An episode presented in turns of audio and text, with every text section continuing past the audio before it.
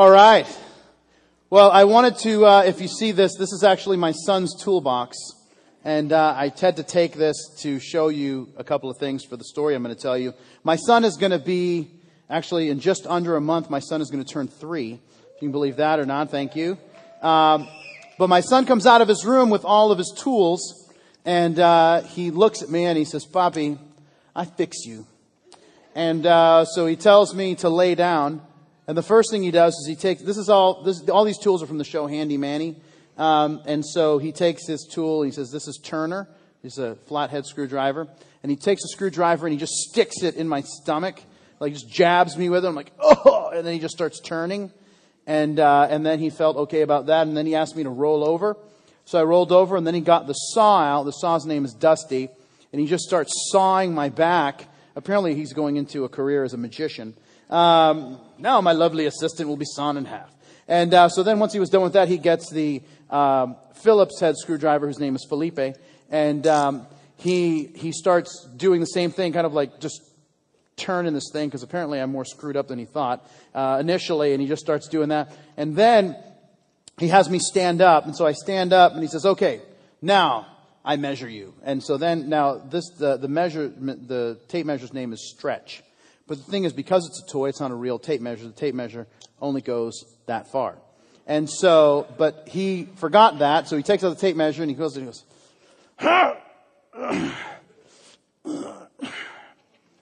and so he kind of does this for a minute and he goes, yeah, you're big. And then he puts that away.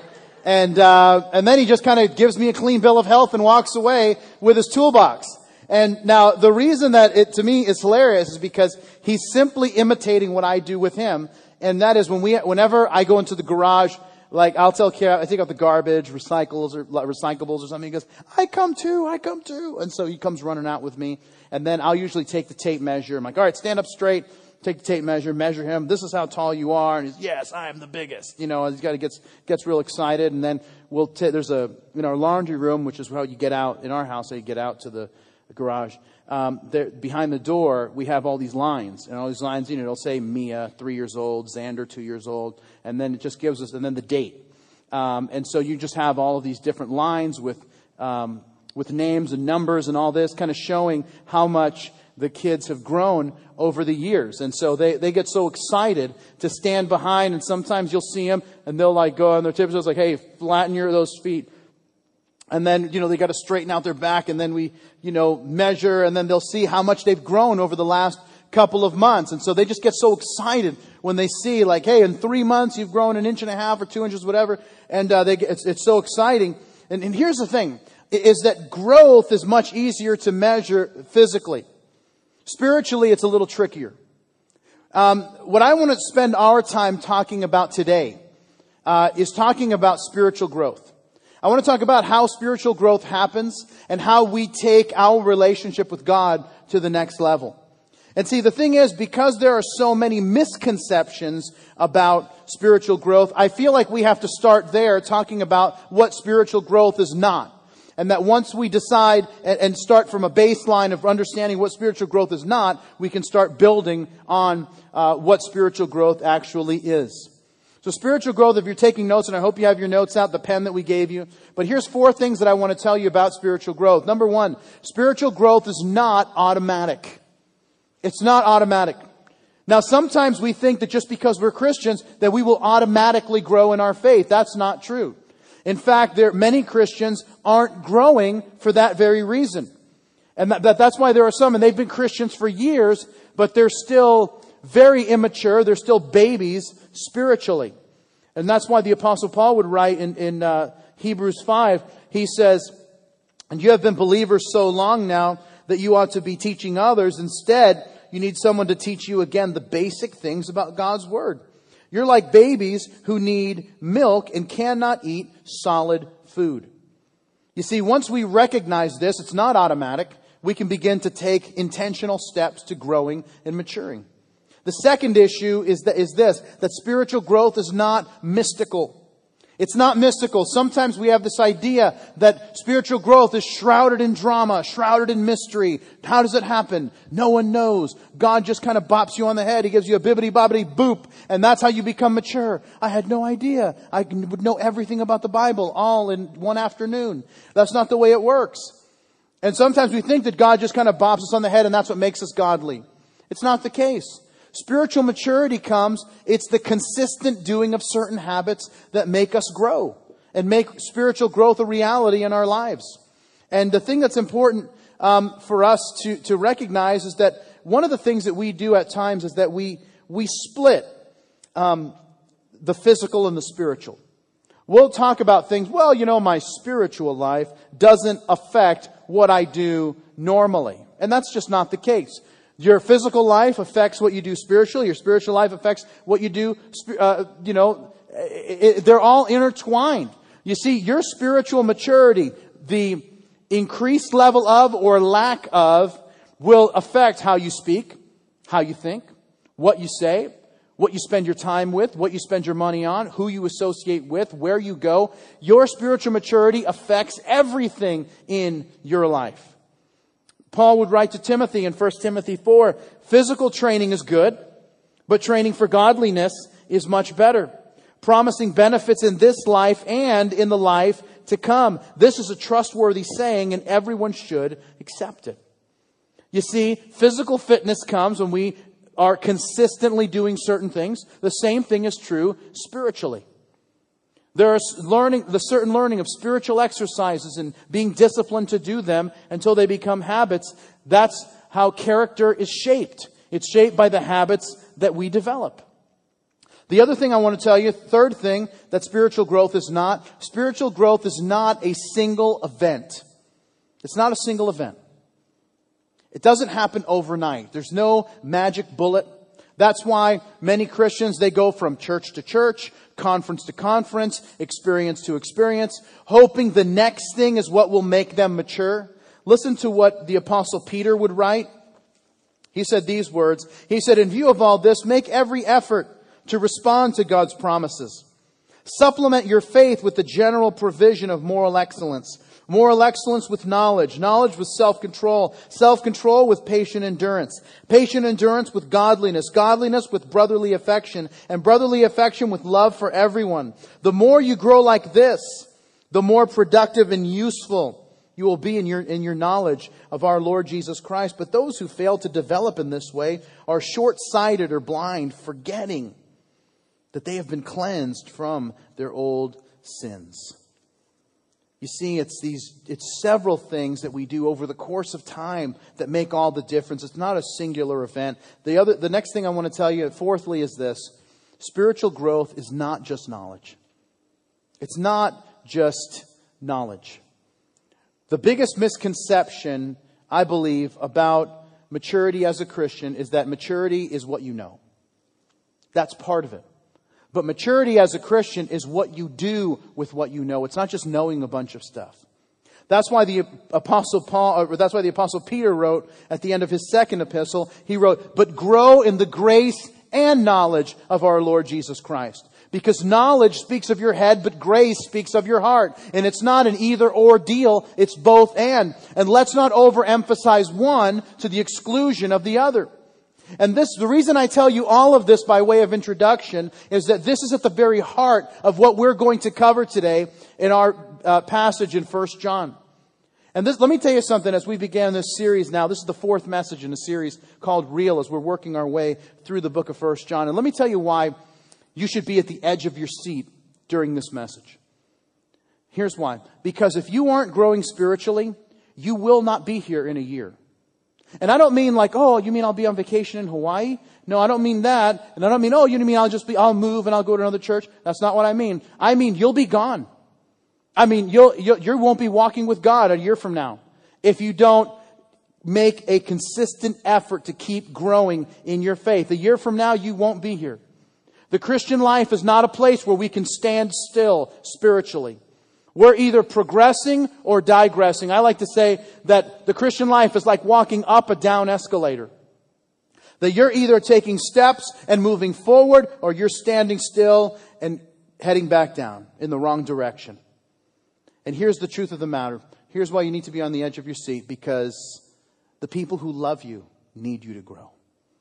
Your spouse needs you to grow. Your kids need you to grow. Those who aren't believers in your family need you to grow. The people that you love, that you work with, that you're related to, that you live near, that you go to school with, they need you to grow.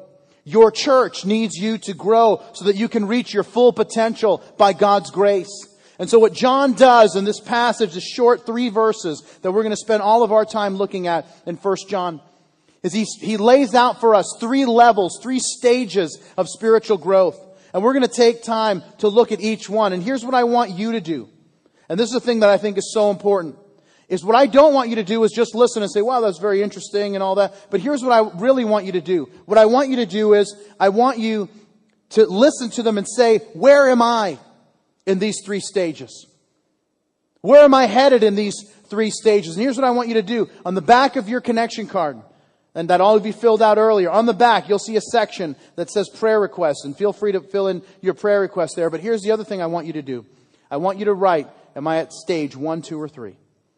Now, don't write it in yet because I haven't told you what they are, so you're just guessing at this point. Um, but I want you to, I want you to, to write in at the end of our message, where are you? At stage one, stage two, or stage three. And one of the things that I'm going to tell you is how to get from the stage that you are to the next level. And the reason why this is so important is because this week I'm going to take time to look at all of these because what I want to know is where we are. What's the spiritual state of our church, of our congregation? And then we're going to do our very best to help you wherever you are take your next step and take, go from where you are to where God ultimately wants you to be. So open with me to 1 John chapter 2. That's where we're going to be. And we're going to start in verse 12. And John writes, I write to you, little children, because your sins are forgiven you for his name's sake. I write to you fathers because you've known him who's from the beginning. I write to you young men because you have overcome the wicked one.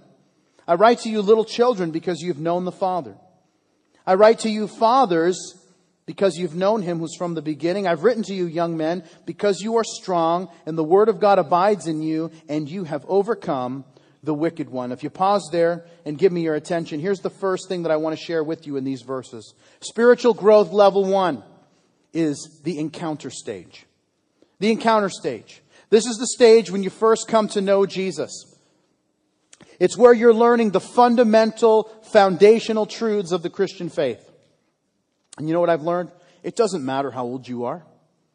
It, I mean, you could be four or five years old learning the fundamental truths, depending on the family that you're born into. You could be in your 20s or 30s or your 60s learning the fundamental truths of the Christian faith. I, I, I learned this, um, I, I kind of saw this yesterday in, in, in so vividly. Um, some of you know that I just signed a two book contract with Baker Books. Uh, yeah, thank you. Very excited about that. Uh, Baker's actually one of my favorite publishing houses, and uh, so I was very honored that they um, made such an effort to uh, to sign me to this, this two book contract. But um, but I have the way it works. The both both books release in the fall of next year.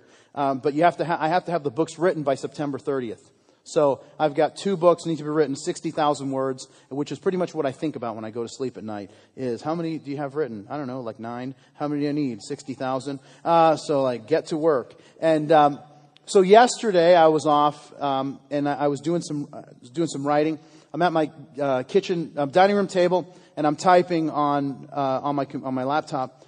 And um, my daughter comes over. My daughter's five, and she says, "Papi, I'm going to sit next to you." And I said, "Sure." She says, "I'm here because I'm doing research about God." And I said, "Okay." And she's holding her devotion. She has this devotional book. It's like this princess devotional book, and um, so she has it in her hand. So I kind of stop what I'm writing because I'm just so interested in, in what she's doing. And so I, I'm just I'm just watching what she's doing. And the the devotional book usually has one Bible verse, then it'll have like one paragraph about it, and then it'll have a prayer at the end. So my daughter is just so advanced and she's reading. It's amazing to me how um, how advanced she is in her reading, and she's only five. So she reads this whole section, and then she reads the prayer, and I see her kind of fold her hands and close her eyes, and then she reads the prayer, and she says, "Okay, I'm done." And I'm like, "Well, what did you read?" And so she starts talking to me about. It. I'm like, "Well, can I see it?" So she shows me, and it's about how the whole devotional is how God is at work in the world.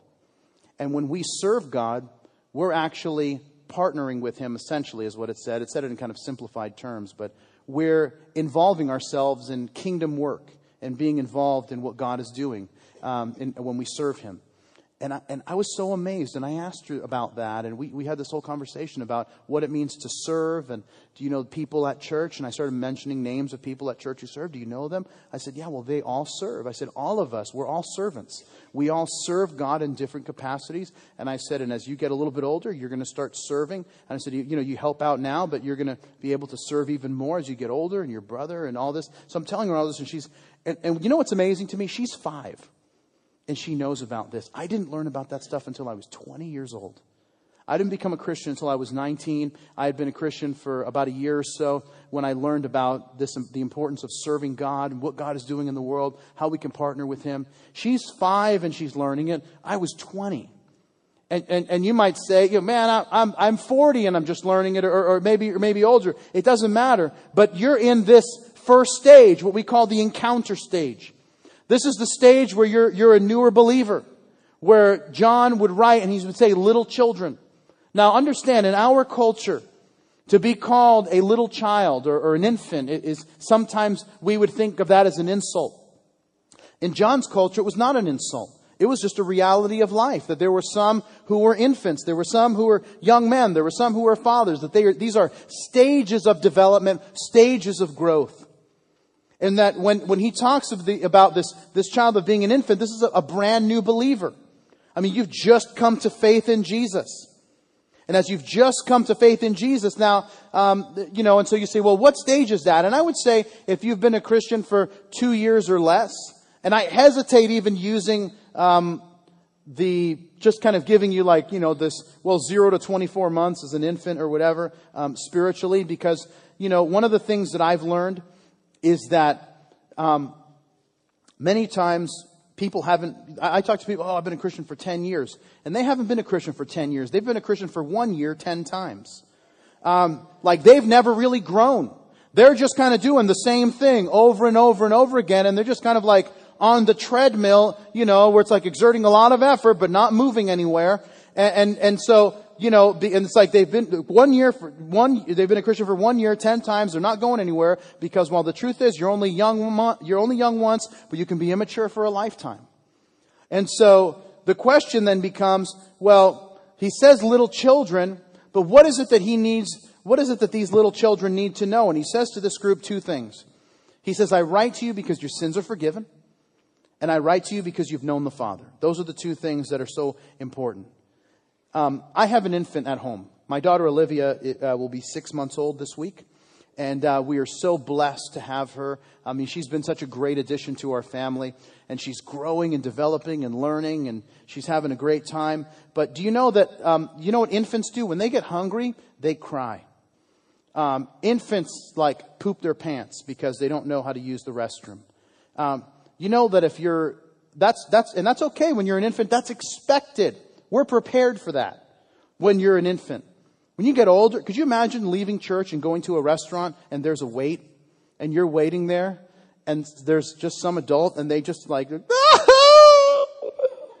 what's wrong? I'm just so hungry. You're like, dude, you need medication. Right? That's just messed up. And, and, and so, but people, but listen, right? Because at the, at a certain stage of life, that's acceptable. At another stage of life, it's totally unacceptable. And, and we all recognize that. Now, John tells them, your sins are forgiven, little children, and you've known the Father. Why does he tell them these two things? Because these are the two most important things that new believers need to know.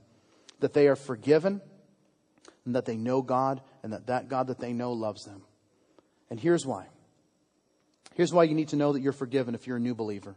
Is because new believers, here's what they find out shortly after they've learned that Jesus has forgiven them of every sin they've ever committed, they learn this that sometimes they still mess up. Sometimes they still fall. Sometimes they still fail. Sometimes they still sin. And so when they stumble, they need the knowledge that God has forgiven them.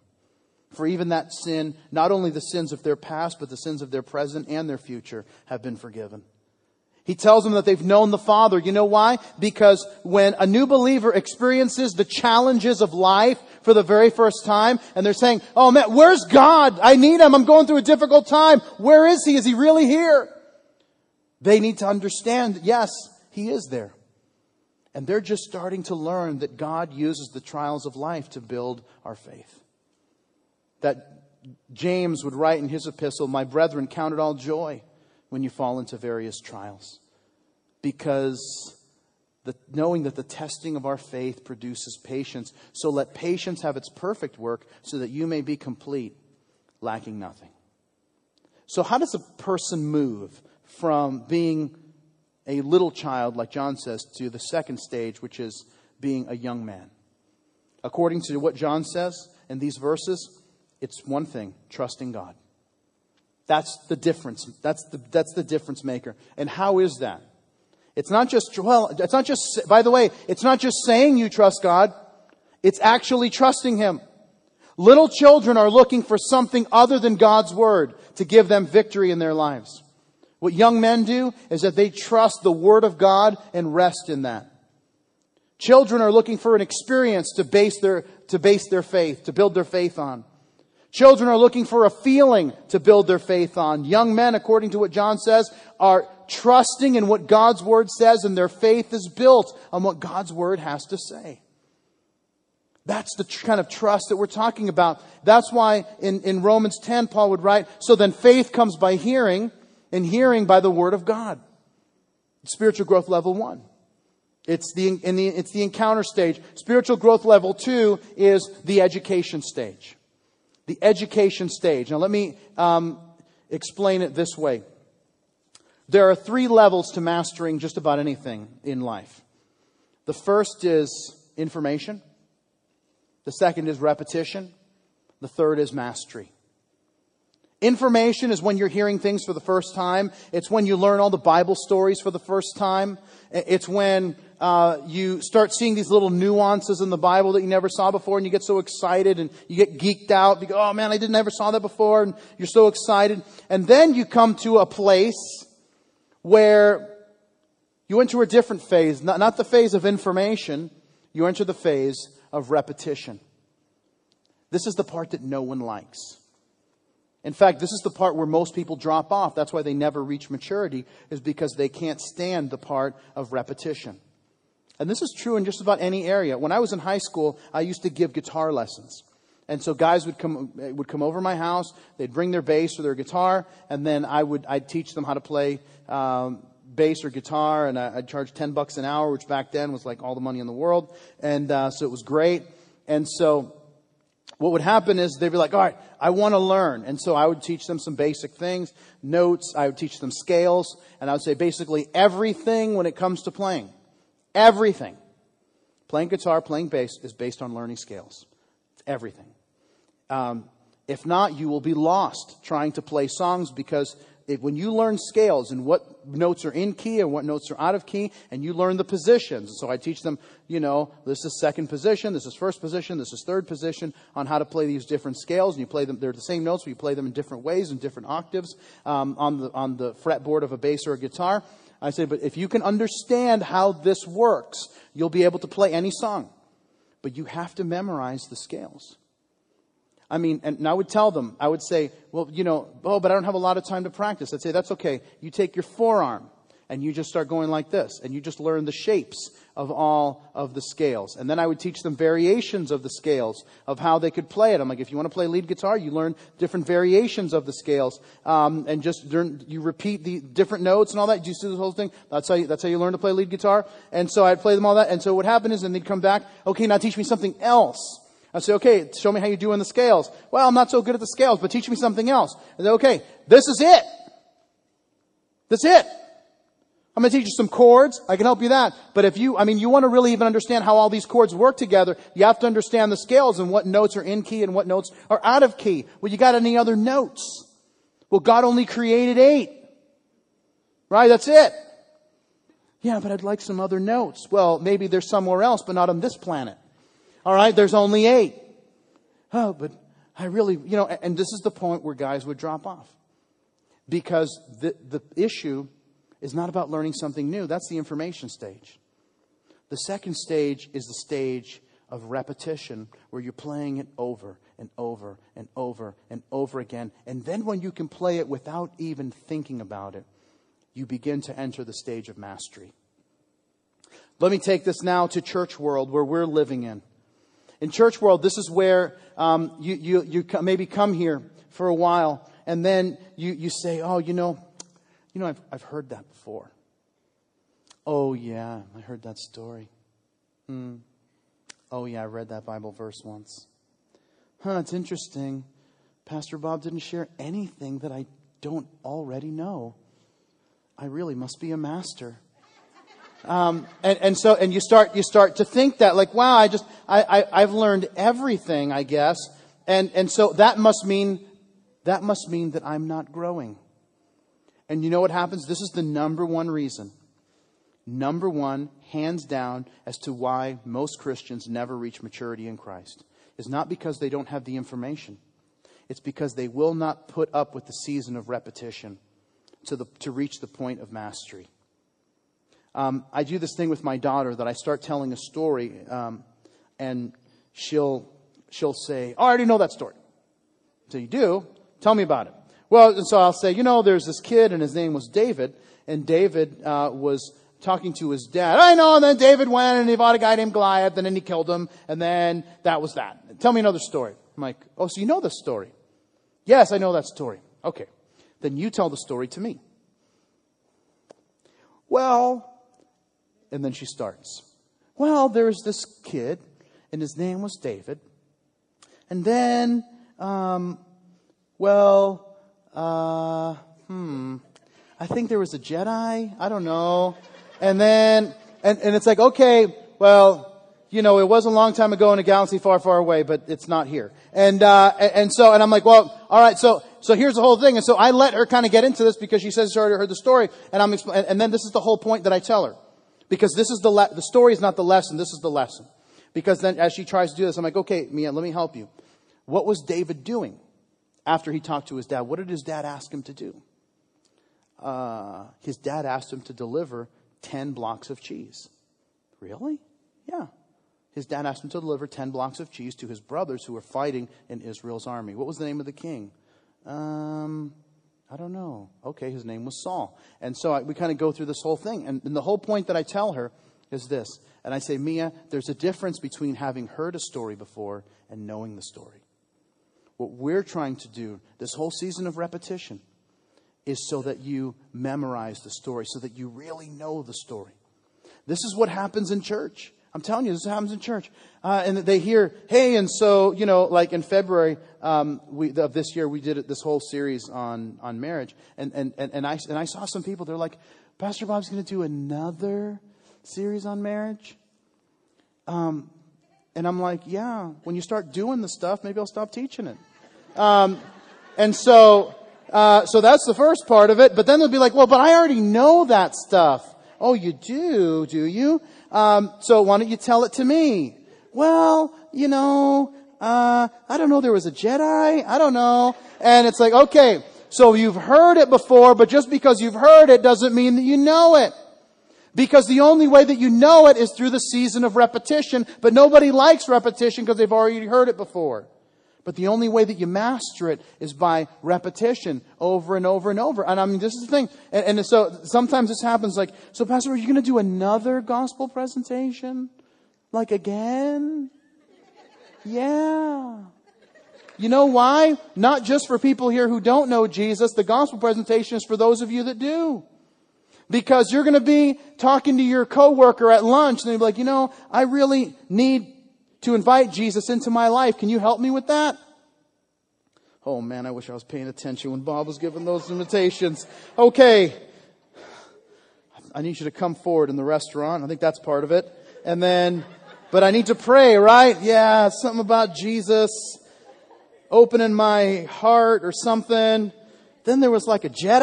I don't know. I think and there's something, all right? And it's like, listen, that's why it's not just for those who don't know Jesus, for those who do. Because when you hear it over and over and over again, and now you're confronted with it, now you know what to do. That's the point. And the third part, listen, is mastery. Mastery is when you know it inside and out. Can I ask you this? How many of you are married? Can I ask you that? All right, look, a lot of you, those of you that aren't, like, you need to work on that. Um, all right? And, uh, now, let me ask you this. Just think about this. How many times have you told the story of how you and your spouse met? Like, whoo! Millions of times, right? You've told it so many times. In fact, there's parts of the story that he tells better, and there's parts of the story that she tells better. And in fact, when there was a point in time when you were telling the story, and she said, no, no, no, let me, t- I tell this part better. And that's how it became. So now, when you tell the story, it's like this carefully rehearsed drama. And you know, and then like when the other's doing it, you're like doing, you know, like music in the background. Or something, you know what I mean? So, I mean, you've got this whole thing carefully rehearsed. My wife and I have told the story of how we met so many times that my, and for whatever, there's a part in the story my wife doesn't like, of like what I did. And, and, and every time she tells, she gets mad at me. She's like, well then there's, and I can't believe you by the way. I'm like, it was 20 years ago, woman, get over it. It didn't happen. I, we were just retelling the story. I didn't redo the thing. And so, anyway, and so she, there's this, this whole thing, right? But listen, it doesn't matter where you are. You walk in the room and she's telling the story. You can get dropped right into the action because you know it word for word. That is mastery. That you've just heard it and told it and you've heard it and you've told it and you lived it and now you know it. Spiritual maturity is the result of knowing God's word so well, it's like breathing. It's just a natural part of your life and it influences everything that you do. John tells these young men, you see what he, what he tells them um, there in, in, in verse 13? He says, I write to you, young men, because you've overcome the wicked one. And then he tells them how in verse 14. I, I write to you, young men, because you're strong. God's, the word of God abides in you, and you've overcome the wicked one.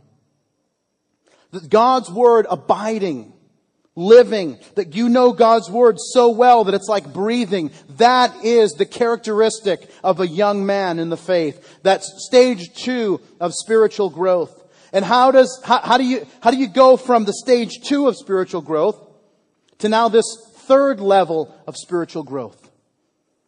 Listen, this is the part that nobody likes. But it's the part that has to happen if you want to get to the third level. You embrace the season of repetition knowing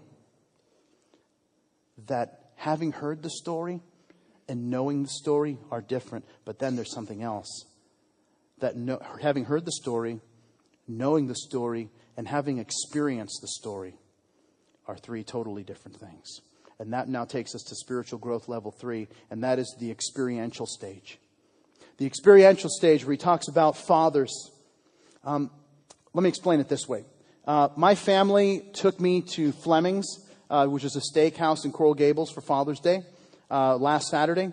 Now, Fleming's is my favorite steakhouse. So those of you that are like, when's Pastor Bob's birthday? October. When's Pastor's Appreciation Month? October. So, you know, start saving up. And, uh, and so I, I took, um, I'm kidding, but I, I uh, well, kind of. Uh, so my family took me there. Now, the three best steaks I've ever had in my life were all at Fleming's, at different Fleming's that I've been to uh, across this great nation. And so, but here's the problem with Fleming's. There really is a downside to going to Fleming's, and that is that when you eat another steak at some, some other steakhouse, you will think about the steak that you had at Fleming's. It will ruin every other steak for you. Because you will go, you know, maybe you go to like a steakhouse after church and if you've been to Fleming's, here's what you're going to do. You're going to take a bite of the steak, and you're like, yeah, not bad. But I wonder what's happening at Fleming's right now. Hmm. I'd probably be having so much more fun if I was at Fleming's right now. And every person I know that's gone to Fleming's has had that same experience. That becomes the baseline by which they judge every other steak they eat for the rest of their lives. And it's like they season that stuff with crack because every time you have one, you want another one. You're asking for coins on the street. I need the $52 steak at Fleming's. Help me out. And uh, so, boy, I probably shouldn't have said that. Um, scratch that from the notes. Uh, so, now, but here's the, here's the reality. The same thing is true when you drink deeply of the things of God. It just ruins you for other stuff. Other stuff that people, oh, this is so great. Like, yeah, it's alright. Why? Because it just doesn't even compare to the experience that you've had when you've drunk deeply of the things of God. And a spiritual father is someone who knows God, but not just knows God because they read a book one time. No, they know God because they know God experientially. Um, they, have experienced trusting God. They've been through difficult times and see God do amazing things in their life.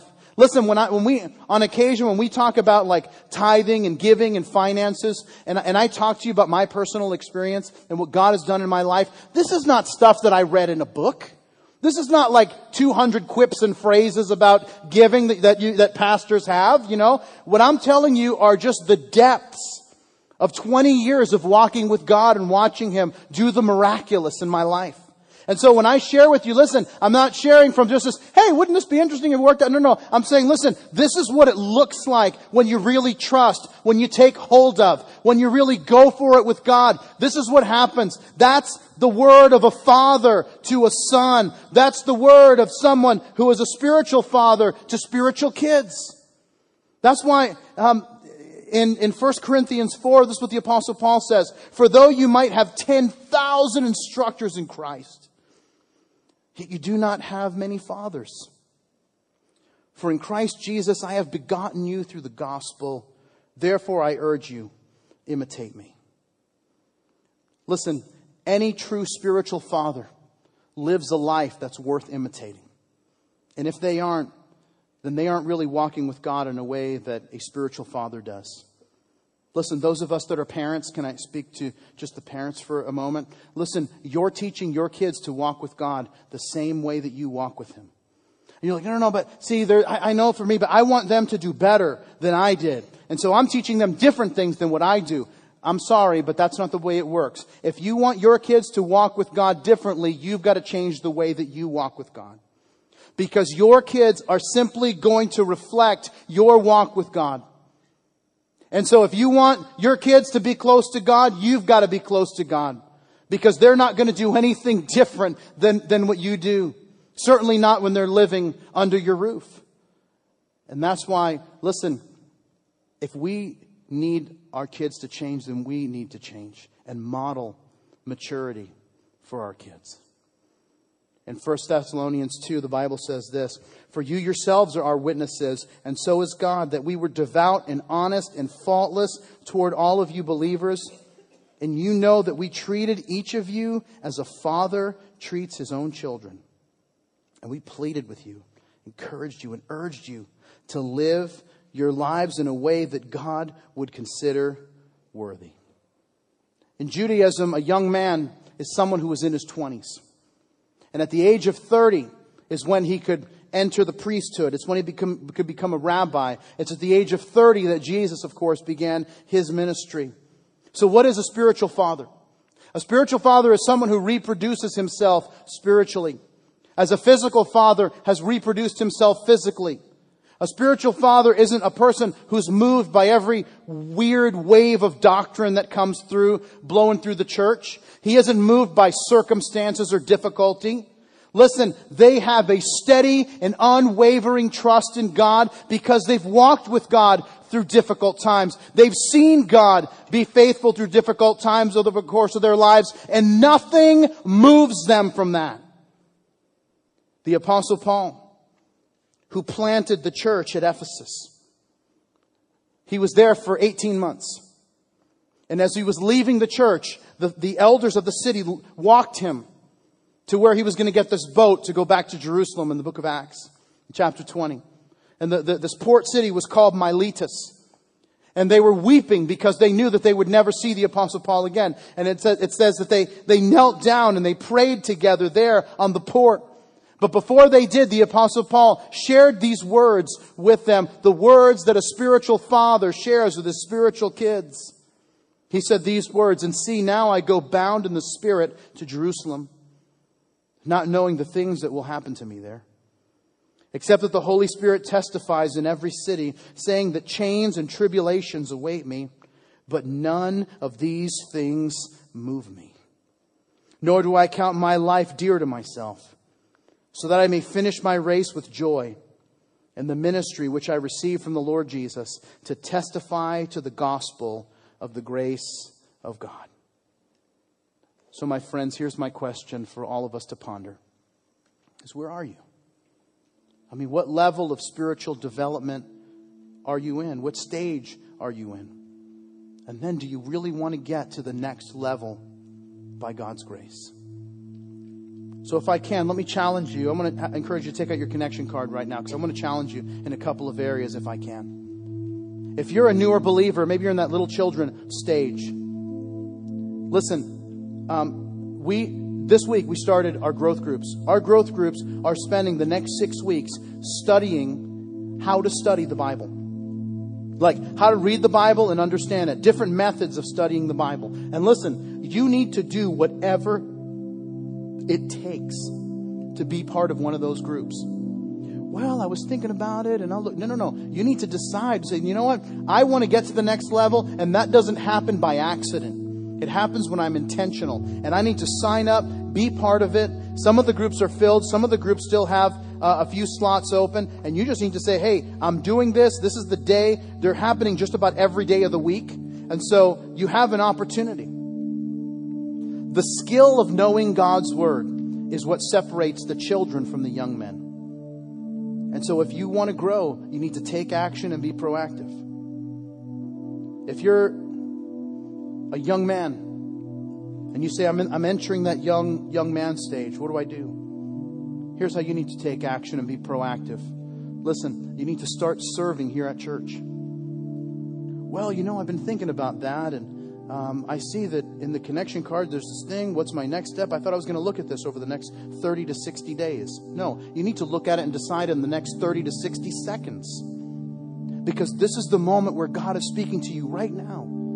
That you need to engage People at the young men stage of spiritual development are engaging in ministry. You saw Gabe up here earlier. He's a young man and he's engaging in ministry because that's what young men do. Because you don't grow to the next level standing on the sidelines watching other people engage in ministry. We grow to the next level when we ourselves take hold of that for which Jesus Christ took hold of us. We start serving God with our gifts and with our abilities. And you know what happens? We start experiencing what God wants to do in us and what God wants to do through us. Maybe you're one of the few who are entering the Father stage. You've been around, you know the Bible, you're mature. I mean, you know the scriptures, you know the verses, you know the cross verses. I mean, you, you got it. You, you, the references, you, you know it. You've walked with God for a long time.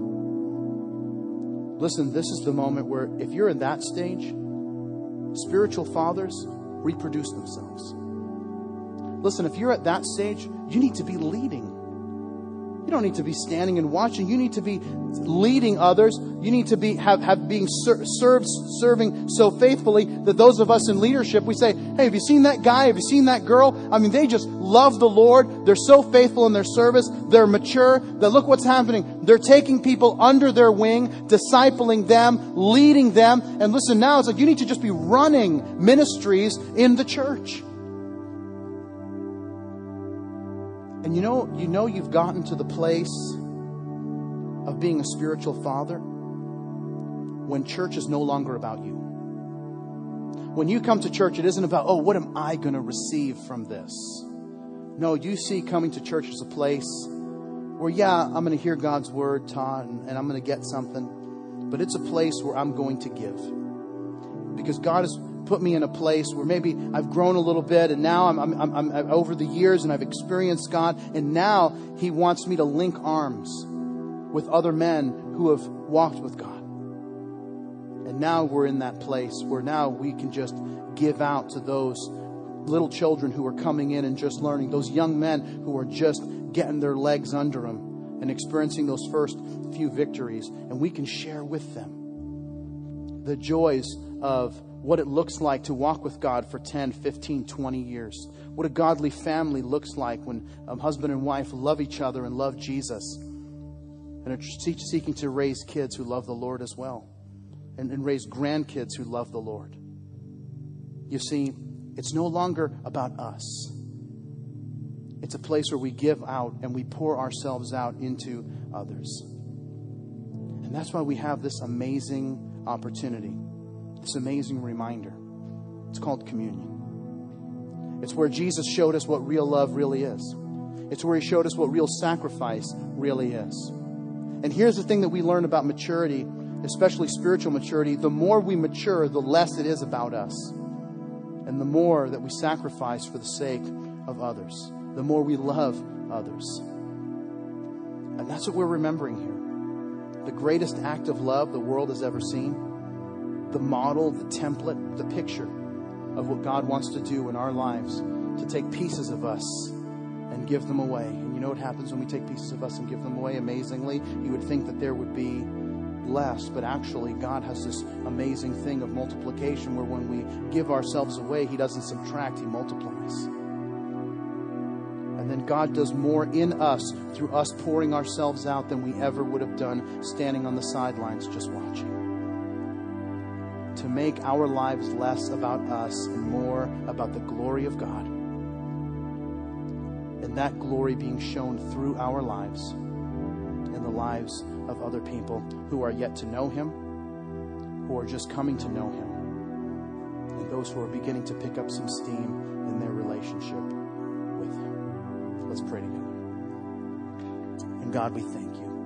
We thank you for your love. We thank you that you don't leave us as we are, but instead, in your in your grace, you let us take steps in your direction. And God, that is our hope. Wherever it is that we are, we want to do what we can to take the next step. Help us, Lord. Help us to be what you want us to be, the people that you've called us to be, not for ourselves, but for your sake, for the sake of your kingdom, for the sake of your mission of seeking and saving those which are lost. In Jesus' name.